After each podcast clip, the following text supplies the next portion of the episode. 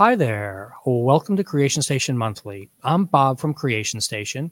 This is our monthly show where we talk about a creative topic with two strangers who have never met. I kind of got it wrong this time. and we talk about how it is to be creative and what you're trying to do. This month's episode is all about therapy. And for the disclaimer, I am going to have Joanne tell me the disclaimer that we need to have about any medical advice. Oh, the disclaimer is this is not professional advice we are about to give. We are just going to be talking about the therapy topic in general. Thank you. Thank you. Thank you. So let's introduce our two. I've got Joanne, who all full disclosure happens to be my sister um, is on is on here oh, um, see there we go. We got a surprise out of her. Yes. Um, way to um, bury the lead bob. there we go.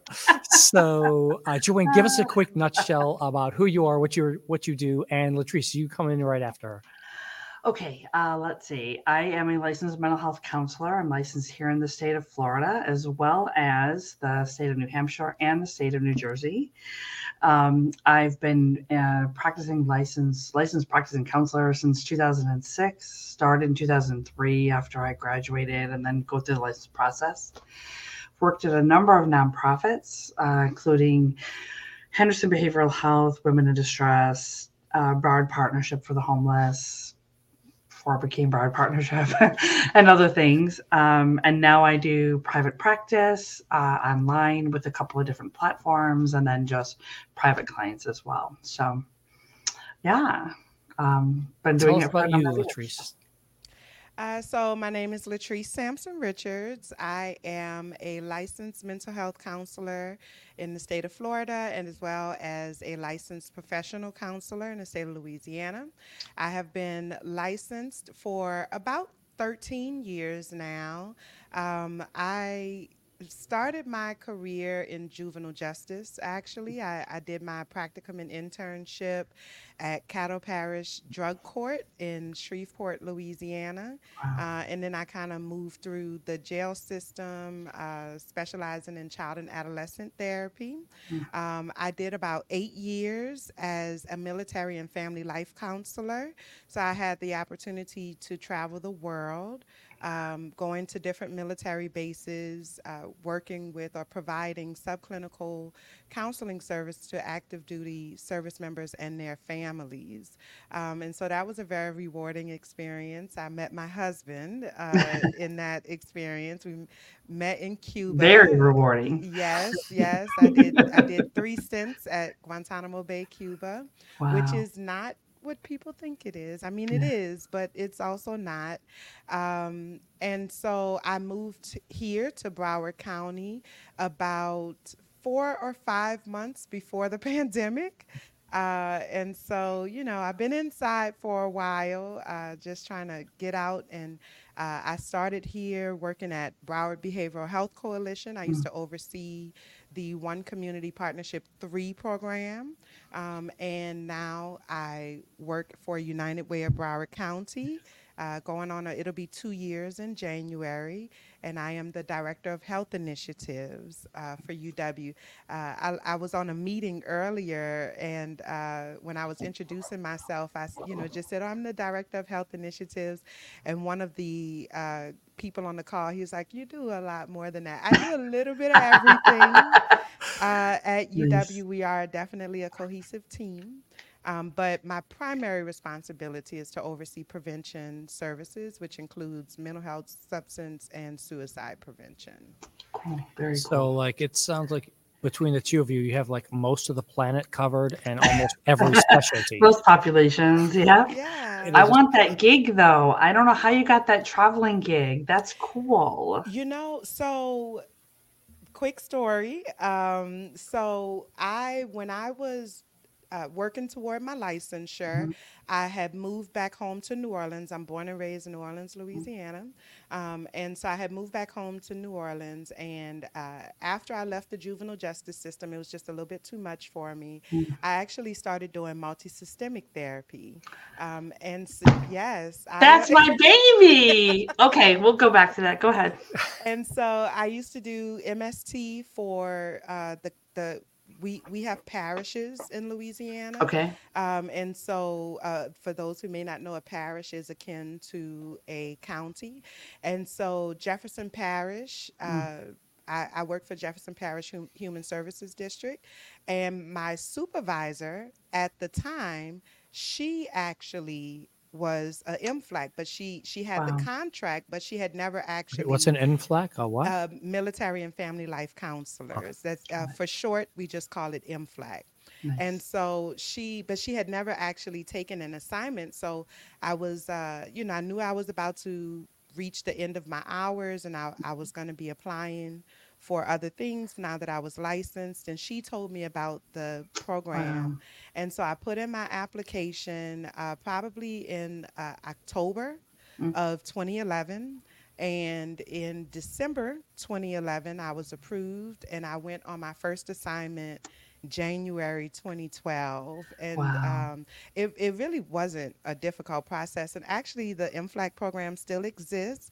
It, oh. it doesn't exist in the same way that it once did, sure. um, but it does still exist. And I'm very grateful for that experience because uh, I got an opportunity to travel the world. I, yeah. I went to Guantanamo Bay, Cuba three times. Wow. Um, I met my husband the first time. Mm-hmm. I, I spent a year in Okinawa with Japan. I loved it, every minute of it. Cool. I spent about five months in uh, Germany.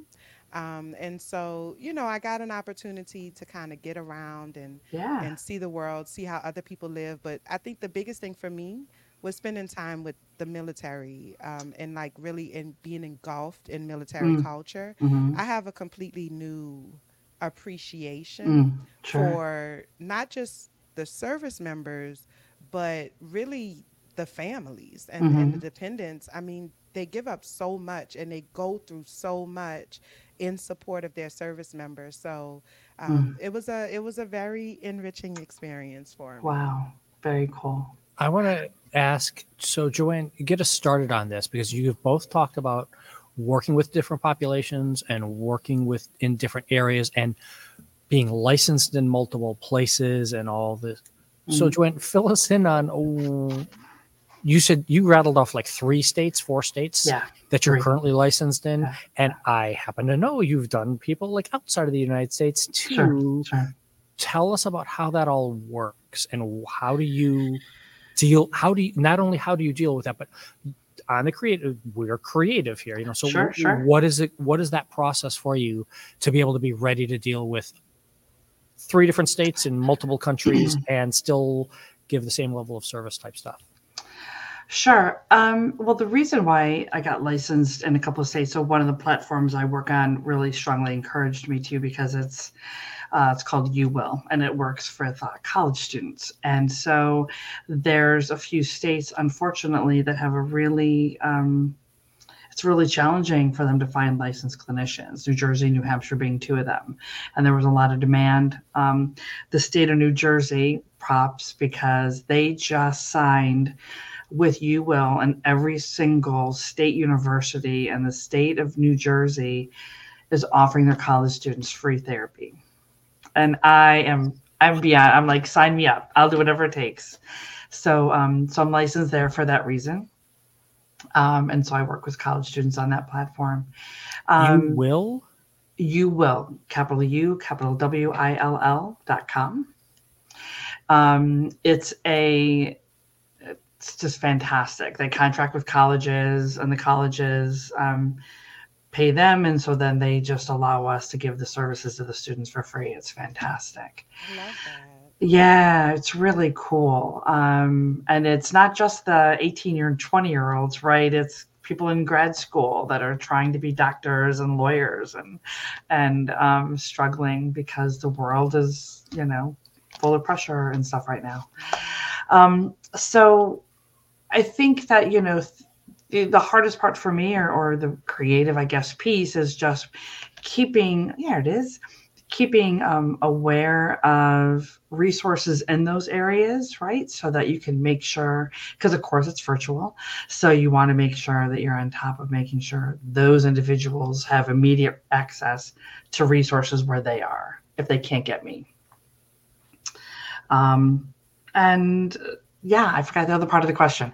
But other than that, it's uh, just how do you pull it off? How, how do you because it's um, obviously it's more than just juggling especially when you're dealing with mental health this is not mm-hmm. just okay we're going to put this widget aside now we're going to pick up the other widget sure it, it's how do you deal with and in your case you're dealing with different cultures mm-hmm, and, mm-hmm. and latrice the same thing mentioned earlier military sure. culture versus civilian culture etc mm-hmm. i mean i mm-hmm. spent a year in okinawa too it was an amazing experience yeah but it's a really different thing sure than it is. I think here. it's important. I think it's important to address that, right? I think even if you are only doing local, right, it's still really important to be informed when it comes to cultural differences and and the impact of you know racial inequality and all of these things that impact your clients your customers right the people what they're going through so um, certainly there was a lot of impact on covid it impacted people differently and so having those conversations looked very different than they did a few years ago. Um, I think when it comes to just juggling, it's um, there's some preparation that goes into services, right? We don't just usually wing it by the seat of our pants, you know. Um, but there's also a being in the moment, right? Not just going in with my own agenda, but meeting the clients and and and being where they need to be too. So, being um, able to to do, be flexible, creative with whatever you're going to talk about, I suppose. I laugh when you sign me up, when you ask me about that. I'm like, I'm the least creative person I know. Um, but then I realize that part of therapy is just allowing the personal aspects of yourself and then your clients to come through. And, and so if that's creative, I'll, I'll take it. So it's so interesting. Um, so I'm I'm also a podcaster, um, as I mentioned before. But um, one of the things that really led me to podcasting was my work as a therapist. I used mm. to have a private practice in New mm. Orleans, mm. and so I, I won't go into the full full story. okay, Latrice, we need that name. What's the podcast name? So, oh, well, so I have multiple podcasts. My okay. first podcast is called Unicorns Talk Podcast um, and it, it is a mental health podcast. And in my last episode of that podcast, I haven't produced a new episode on that podcast in about three years or so, um, but people still listen. And the, the last episode, which is my highest downloaded episode, is called Why I'm Leaving Mental Health. Mm. And so there was a time about not quite. It's Unicorns Talk with Latrice Sampson. Oh, okay. I'm sorry. I'm sorry. Well, we just gave somebody else some free advertising. That's okay. um, uh, and so Unicorns. the the last episode was titled "Why I'm Leaving Mental Health," mm.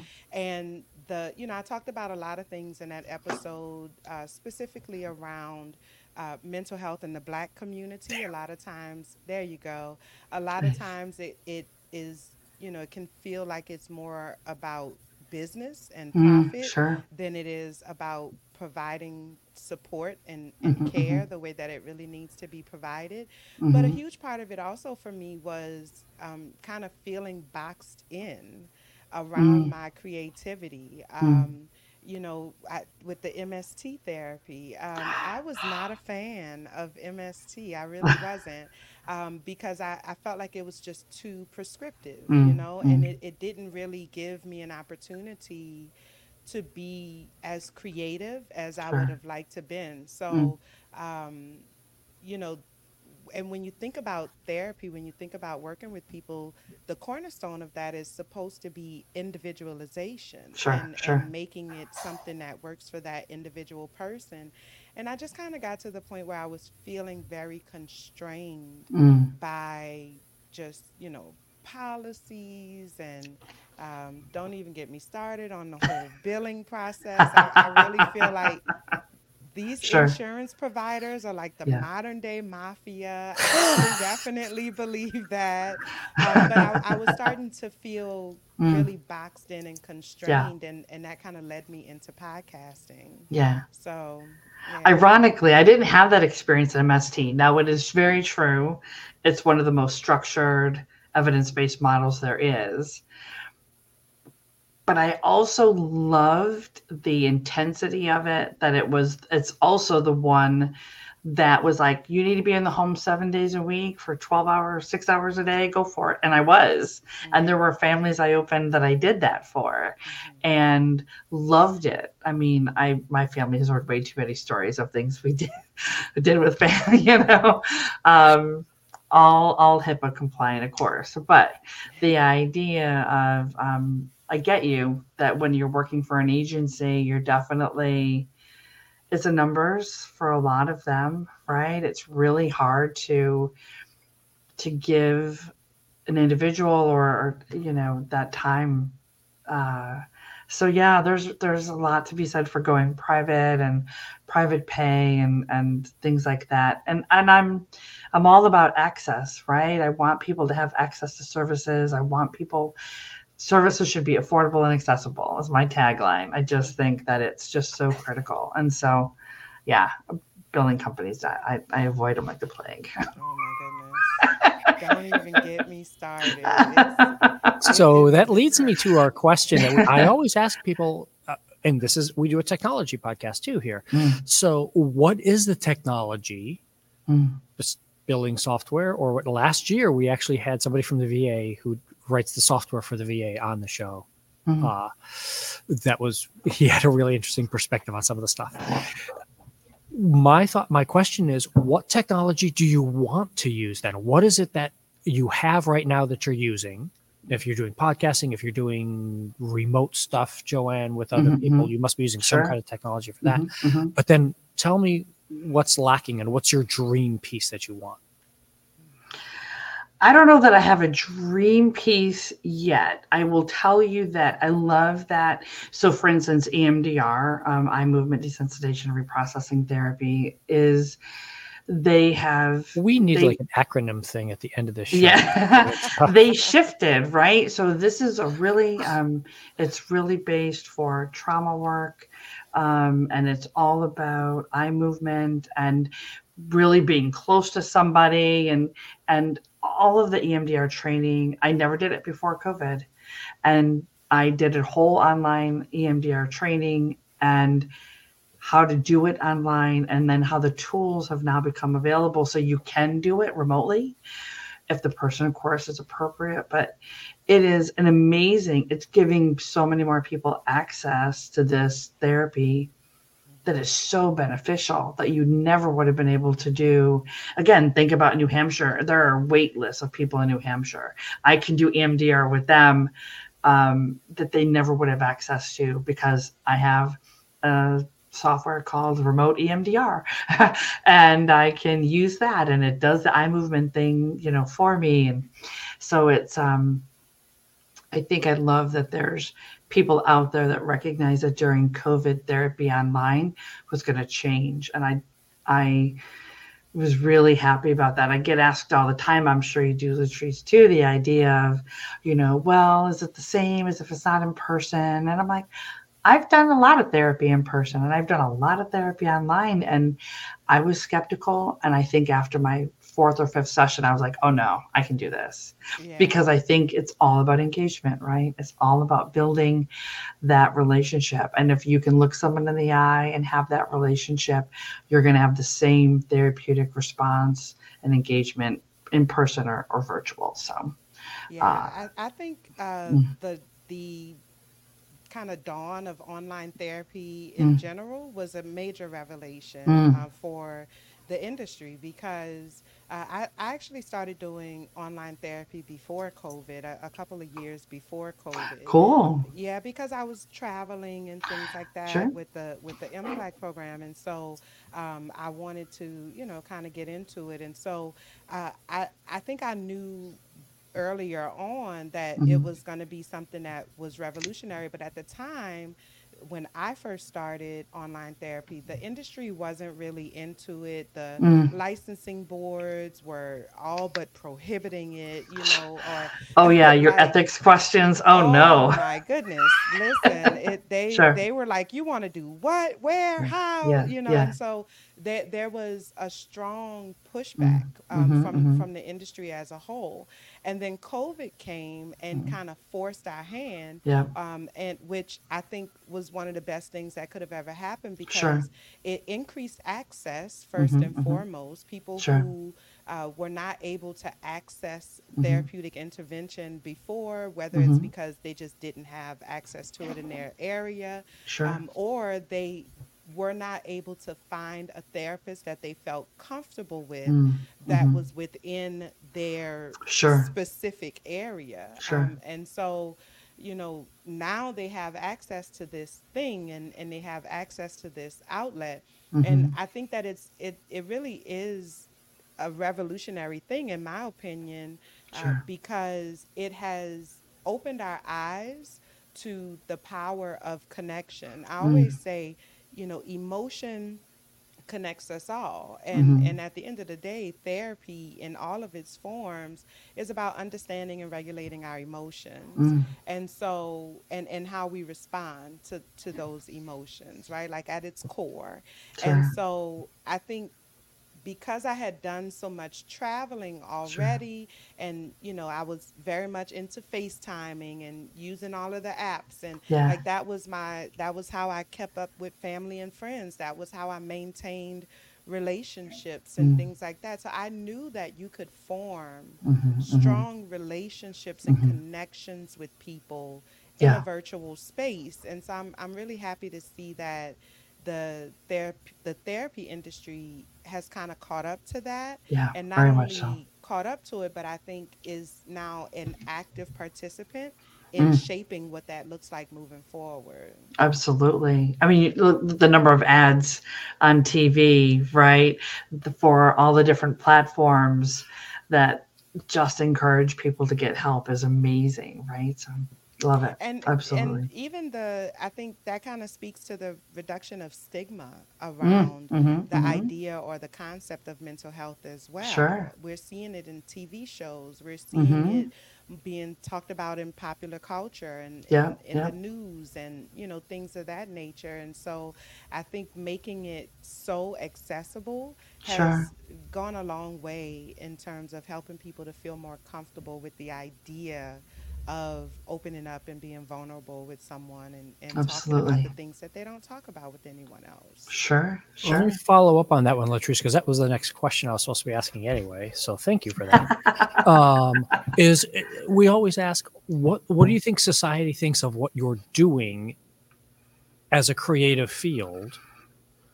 You know, and and is it Mm. something you know like we get a lot of times, you know, oh well, yeah, that's fine to do when you're a kid, but you're an adult now. You have to you have to let that go. Mm, In this case, you both took your creative juices and and your wanting of helping people to turn it into a full career. mhm. But what do you think people are actually thinking now, as Latrice was starting to go on to about therapy, Mhm. about therapists and people, whether in popular culture or real world stuff, versus what it used to be like? Because you see all the depictions in popular media about the therapist. I've seen in treatment. Yeah, there you go. It's an amazing show, yes. um, I think that attitudes are starting to change, Mm. um, and I think it's uh, it's a double edged sword in a lot of ways, you know, because I think that on on the one hand, we want people to feel like a therapist is an option for them. Mhm. We want people to feel like you know seeking therapeutic intervention is a viable option that there's no shame in it and that Mm. it's it's actually a, a, a sign of strength to reach out and say i'm struggling with something and, and i need help and, and i need a professional that can help me work through these issues because uh, my friends and family just not gonna get it for me right um, sure. But I think the the difficult part of that also though is that I think because of the rise in popularity and because we're seeing it more in pop culture, you now have the rise of like these pseudo experts Mm. um, and and coaches and you know which I,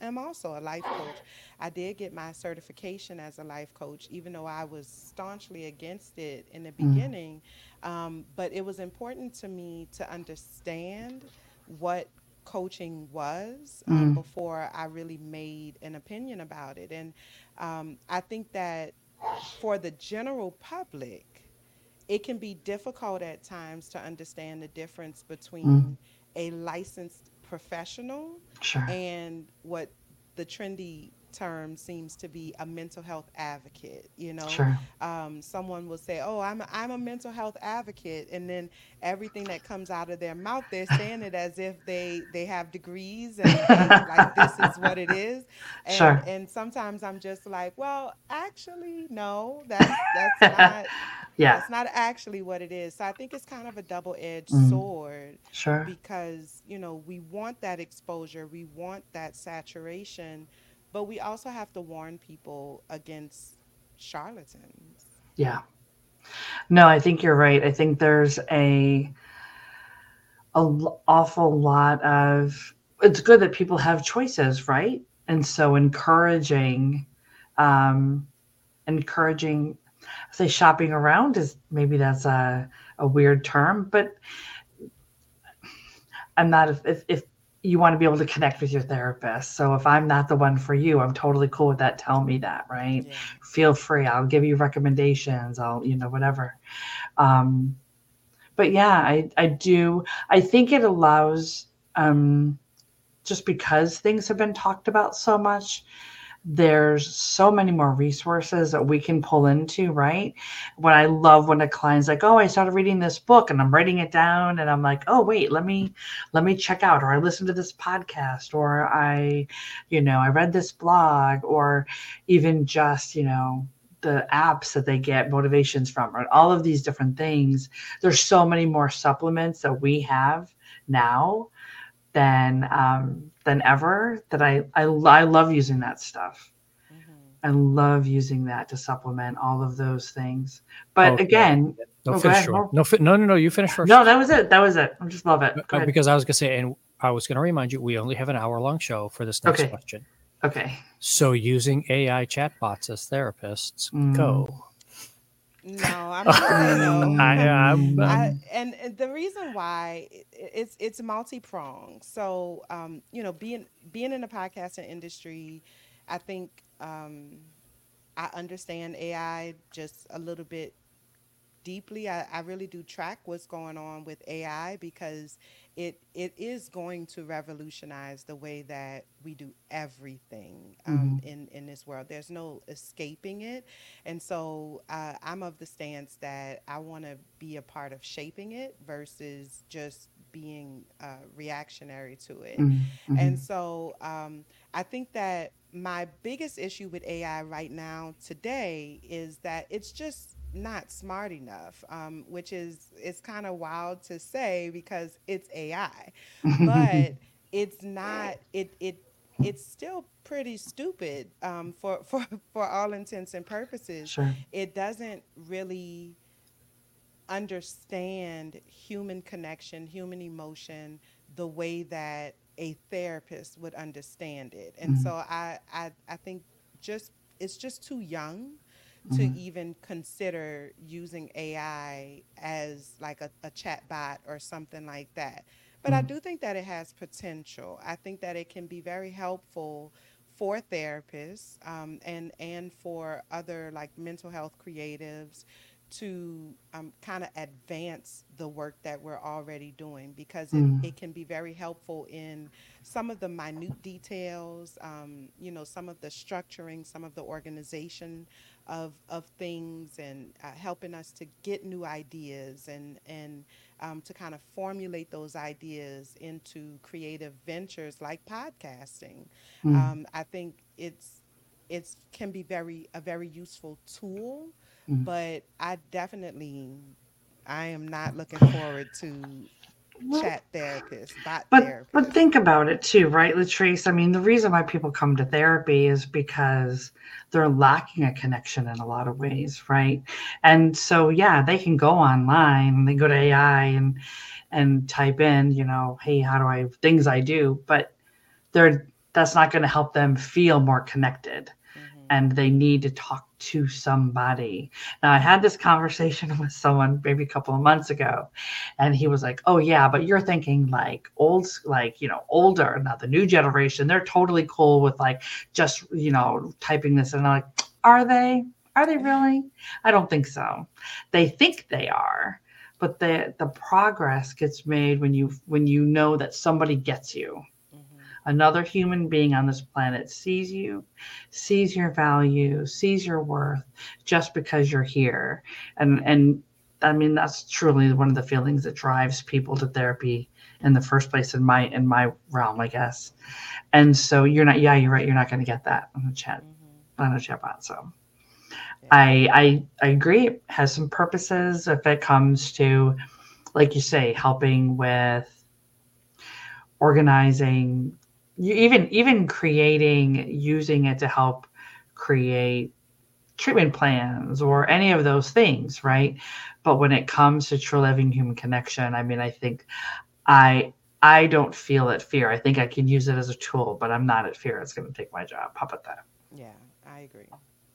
And I actually I heard someone uh, made a quote and they said uh, AI is not going to replace jobs. People Mm. who know how to use AI Mm, will replace your jobs. You Sure. know, Yeah. and and I think that was very eye opening mm, for me. sure Yeah. love it So, this is a very loaded question in this particular field.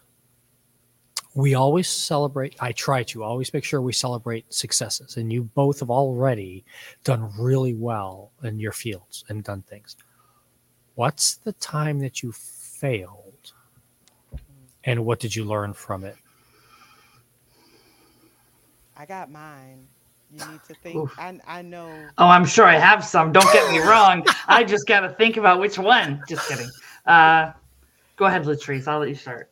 So I mentioned earlier that I used to have a private practice Mm. um, when I uh, I had just started MFLAC and I did MFLAC work for about a year or so. I saved up my money, and you know the ultimate goal was to go into private practice. Mhm. And so I, I opened a private practice uh, in New Orleans, and I was working toward uh, getting that practice up and running. And uh, I had never worked so hard for anything in my life, Mhm. literally. Mhm. Um, I'm, you know, I, I just, I'm an overachiever, you know. Um, I don't know. That's the most politically correct way to say that. It's a good thing. No, brag. It Take your flowers. Come on now. yes. Um, but I just I've never had to work that hard Mm. um, to to do anything, and Mm. so this was you know I put my all into it, and it just at the end of the day it just didn't work out for me, Mm. and so um, I ended up having to close my office, and that was uh, hands down the most difficult decision I've Mm. ever made in Mm. my life uh, because I felt like a failure. I felt like a Mm. complete failure. Um, and for someone, you know, who is a, a overachiever and someone who, you know, does relatively well, that Sure. was a huge, huge um, pill to swallow. Mm. And so I ended up going back to the MFLAC work. I actually uh, took the assign my first assignment in Cuba, my first international assignment after that, and when I met my husband. Um, but it took He'd better be listening to this show. he better. He better. Um, it, and it, it took me a, a few years um, to kind of come out of it. I, I went Mm. into a full blown depression. Mm. Um, and it took me a, about a year or two to come out of it. And the way that I came out of it was because I was able to recognize um, the lessons that Mm. that experience had brought to me. Mm. Um, it brought me podcasting. Mm. I, I, you know, I, when I was trying to get my business going, uh, get my private practice going, I created a program, Mm. um, which was a free program just to drum up interest. Mhm. And then I ended up getting a radio interview to promote the program. Nice. And at the radio interview, the producer said, You know, have you ever thought about being in radio? She's like, You have a very pleasant speaking voice. Nice. And I was like, Me? I, I, are you talking to me? Love and uh, within three months, I had my own radio show. Mm. And then a few months after that, a friend of mine reached out to me and introduced me to podcasting. So I there was no way for me to know at that time Mhm. that all of those steps and what felt like failure in in that moment was actually getting me closer to what I believe my purpose is and what my calling Mm. is, Mm. which is, you know, providing uh, mental health support through the, you know, the medium of podcasting. Nice. Um, and so that was the most difficult period of my life. Um, and now I look back on it as a, a turning point because it moved me closer to what I believe is my life's purpose. Nice. Nice. That's awesome. That's really cool. I I never intended to go into private practice. It just kind of happened. I um thank goodness I have a very supportive husband and You better um, be listening to. He's probably working, but he'll, he'll listen. Um, and so I, but I, I was done with the nonprofit work. I had done that a lot, and so I, I, uh, going into private practice, I, I, it's as much as I want it to be. It could be more, but it's as much as I want it to be right now. Um, I love it, and I have, you know, anyway, I'm trying to think of a different. There's plenty of difficult challenges that I've had throughout agency work. You know, talking about a, a really challenging time was because I, I did a lot. I was a director at a few different different places that I worked, and so I was in charge of the clinicians, right? And finding the balance to support clinicians, knowing the work that they're doing, right? and yet going and the other side the administrator side going but there's there's numbers like we have to make numbers this month we, I, I i know that you know um and and we I've, I've worked at you know we had we had a couple of clients um pass away and and dealing with the clinicians and and how they were dealing with that and and really being there to support them um, was a real challenging time because again i'm trying to walk this really tight rope of oh i know and i would send you home for two days. And unfortunately i'm over here hearing like well we, we can't we can't let these numbers go away. I'm like so i think i really got burned out on that administrator part from a from an administration piece a nonprofit particularly and um, um, didn't want to add to the compassion fatigue and the burnout that it's like there's ways to avoid that. So i um i'm really happy that i can work with i supervise some interns now and that i my focus is getting them to make sure they take care of themselves because most of them of course are working for nonprofits and agencies as they're going through the license process and so working through that i, I would say that's probably the most challenging is that administrator fine line clinician role So let's follow up on that a little bit, Joanne. And so somebody joining into the field, Mhm. and it's a kind of a two part thing again. Is one, how did you get started? Did you go to college knowing this is what you wanted to do with Mhm. your life, or did you stumble upon it because oh well wait wait I took this class and oh this is kind of cool and I want to yeah continue on this. And then number two is what's the advice you have for someone who might want to, might not, and now they just heard, oh, you're going to get ground down by. how do you how do you tell them, hey, you get to do cool stuff too? Yeah you do get to cool stuff um it wasn't what i intended to do i did get my associates What did you want to be when you grew up? Uh, well, I thought I wanted to be a theater, movie theater manager because I did that for about 10 to 12 years. Um, loved it. And then I got tired of the customer service piece, right?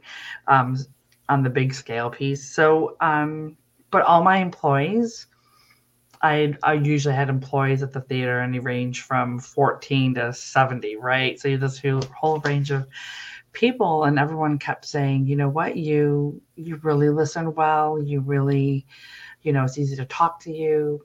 You should really like you should be counseling. And so I um did my bachelor's in psychology, finished that in 94, but waited until 2000 to start my master's. So I was a late late comer to the to the field. Um, did my master's at uh, Oakland University in Rochester, Michigan, and um, got my license there, but then moved right away to Florida. So went through the licensing process here from 2003 to 2006. Um, and so, I've, yeah, I've kind of lost track. How many licenses do you have? Uh, If you just casually well, throw no, this no, out, no. you still walking no, no. I mean, I have. I mean, I'm licensed in three states. So I got my bachelor's, my you know, my associates, my bachelor's, my master's. I have no intention of getting a doctorate. There's no worry about that. Okay. None whatsoever. And there's nope. Not Um, but I do.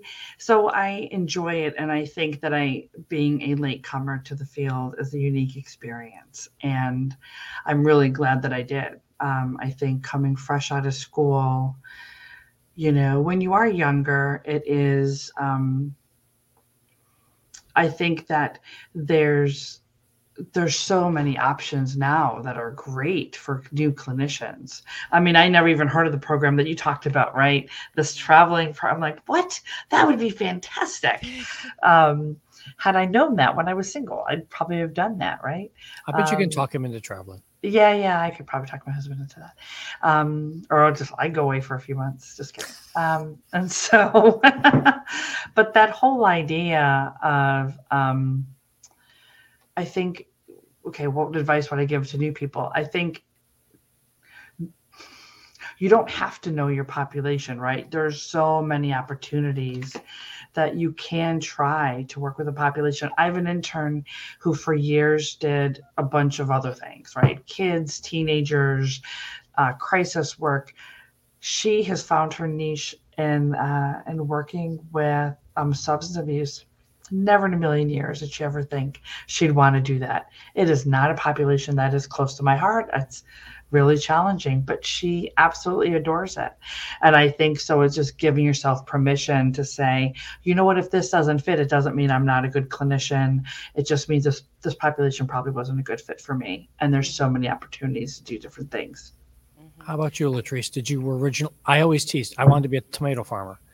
What did you want to be before you uh, became a clinician?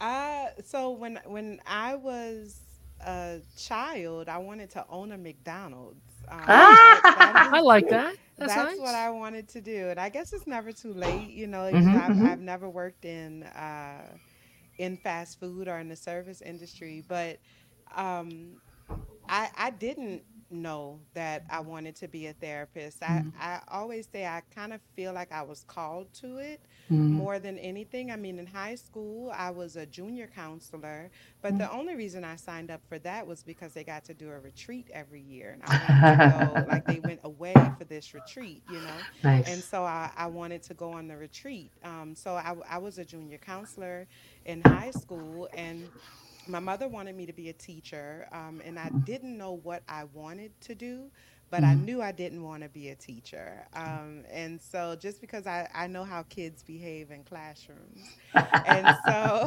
and so uh, I actually started college as an English major um, Mm. because I, I read and write pretty well.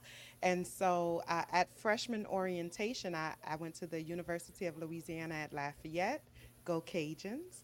Ah. And I uh, at freshman orientation, that was actually the last year that we had the newspaper uh, catalog, course Mm. catalog. The next year, the next semester, it actually went digital. But I had the newspaper and I was kind of flipping through it to choose courses and things. And I came across psychology. And I Mm. had never really even heard the word psychology up mm. until that point.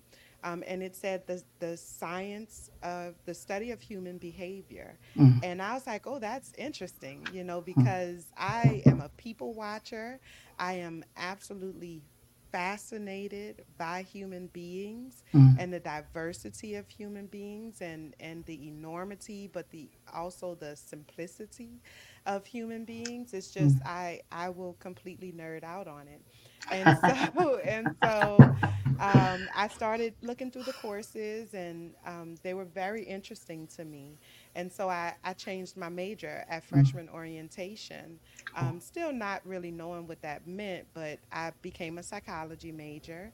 And one of our first courses is essentially careers in Mm. like what can you do with a psychology degree. Cool. Yeah. And so in that class, they told us about the different levels, and Mm. I knew. I hate school, so I was not interested in getting a PhD.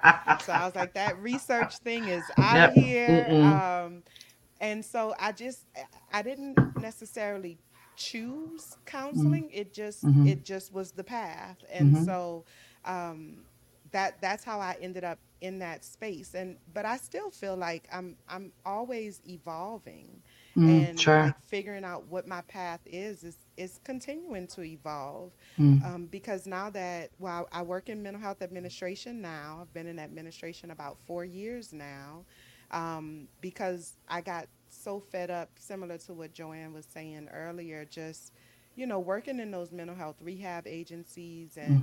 And um, just you know dealing with the numbers and the hours and all of those things it, it's just a lot it, it will wear on you very Mhm. very quickly so I moved into administration, hoping that that would kind of renew my interest, and it did. Mm. Excuse me, but at the same time, I still have that longing for creativity. And Mm. so now that I'm I'm moving into the podcasting space, um, I feel like my background as a therapist really lends itself Mm. to podcasting and, and to storytelling in general. Mm. And so I, I'm able to embed these really deep and meaningful moments Mm. because of my understanding of human behavior Mm.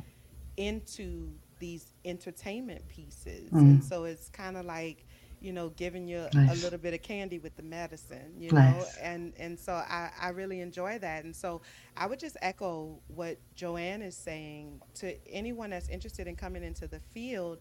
I think keep your options open. Mm. Mhm. Um, you can do, I mean, just So much. the, it, you can do so much. Yeah. Yeah. Psychology really is the bedrock of every Mhm. industry.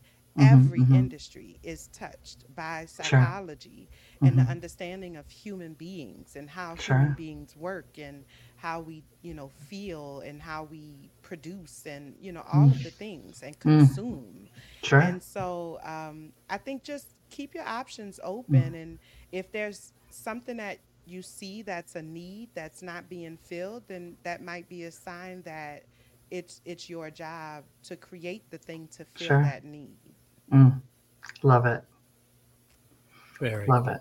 Yeah. Very cool. So I have one last question about the what's your ultimate technology thing you would like to see in the future sort of thing that we always ask about. What does that mean for therapy though? I mean, is it is it doing being able to do it in VR where you're isolated and able to share with somebody or is it what is it like you were saying Latrice with the podcast and you can reach out to so many different people that Mm. way. What is that next thing that's out there whether it, it may not be technology maybe it's anti-technology like joanna was saying it's it's it's it's a chance to actually be live in person with Mm. someone hmm what is it that that's the next frontier for therapy Yeah, I I think for therapy in general and, and the idea of mental health and, and mental wellness, um, it, it is this idea of kind of like lifting the veil and, Mm. and making it something that is just, you know, dinner table conversation Mm. versus, um, you know, something that's such a taboo topic as Mm. it, it has been for so many years. hmm I think that is the next frontier. I think that's the direction that we're moving in, where it becomes normalized Mm. for people to talk about their feelings. This next generation, man, they're on it. You know, they Sure. they are definitely on it. They have feelings and they are not afraid to share them. Um, and I just I think it's a beautiful thing. I, I really do. I, I you know ideally Mhm. I would like for them to have more coping skills, um, but that's where we come in. But I think just the fact that they are they feel comfortable and free to express Mm, themselves sure. they feel even even at the risk of negative repercussions to Mhm. personal um, as well as in a professional space they are they are very um, strong in the in the idea or the notion that this is who I am Mm. this is how I show up in the world Mm, and I, I'm not going to be forced to conform mm, to mm. that world. And so I think that they really are going to be, and, and not are going to, because they're already there. They are the change makers that I think we need. Um, I Sure. think they're gonna, they're really gonna turn things around, um, just because of their level of vulnerability and their their Mm. willingness to um, to show themselves and to be seen. Yeah, they're definitely the struggle to be authentic is is not necessarily theirs, right? Mhm. It's now it's just how do they how do you maintain that with all of this uh the negativity that you like you say, the repercussions that you might experience, right? Authentic is the actual word of the year, by the way. I saw that. Oh, I saw missed that. Oh, that's Uh, fantastic. yeah, Webster, said Webster uh, Merriam-Webster put that woo-woo out. Yeah, word. It's a that very i- that is the key word. word of the year. So we only have a couple of minutes here left. I want you both. I'm going to throw up Joanne's slide here because it has some resources on here to tell people about. And Joanne, you can go first about these and tell us, tell the people who are listening here, anywhere in the world who happen to listen to this podcast, what do they need to do to reach out to a therapist, or how should Oh, they be getting help? there's so many options out there and that's what i love about it right? Um, there's so many platforms. I am encouraged that there's platforms like open path collective right where therapists are on there and they're agreeing to hold their fees to a certain limit right? Um, to make it accessible and affordable for everyone. Um, i'm excited about Psychology Today and they're listening. I'm excited for the compact, the counselor compact that's coming out, right? Where people are going to have access to therapists in multitudes of states, right? So, like you were saying earlier, Latrice, right? This idea of, hey, if this person doesn't fit with me, I, I have plenty more to choose from and really taking advantage of that because there are people who are specialized and, in eating disorders or trauma or whatever, right? And you can't, you won't necessarily find that. So I'm excited about all that stuff that's coming out. Um, I got off the topic, I'm sure. Um, the it's okay. resources. How do you find Resources. a therapist? So here's I- my here's my yeah. question for you, Joanne and, Yeah. Latrice. So I know working at the library, we recommend two one one. hmm Go call them. Is that a na- nationwide thing? Well, actually, it is. It is. Is it nationwide? I thought it was, okay, go ahead. Sorry. Yeah. So two one one, both two one one and nine eight eight are national resources, Mhm. um, but they are localized at the same time. Ah, got it, got it, got it. So um, you can call anywhere in the United States. You can pick up any phone in the United States, cell phone or otherwise, and dial 211, and it will link you to a local directory of resources, Nice. whatever resources it is that you need, whether that's childcare, if that's housing assistance, if that's uh, bill pay assistance, if that's crisis support, if Mm. that's, you know, whatever it is, Mm. any 211 in the country can help support you with those needs. And the same thing goes for 988. 988 is the mhm. new, I, I was looking on your website, Joanne. You got to update that. I will update that. I just saw that too. Like, um, so 988 is the National Suicide Crisis, uh, like, uh, excuse me, Suicide Prevention and Crisis Mhm, Lifeline. mhm. Um, and if anyone is experiencing suicidal ideation or having uh, thoughts of self harm, or if you're just in crisis and you Mhm, need someone to talk to, you can pick up any phone anywhere in the country and dial 988, and you'll be connected to a local. Uh, essentially, it's a call center, Mhm. right? Um, where a crisis support specialist is on the other end, ready, willing, and capable of Mhm. providing you with the support that you need in that moment, and then also to connect you to the resources that you need in order to maintain your mental health. And so um, I definitely encourage anyone to utilize those resources.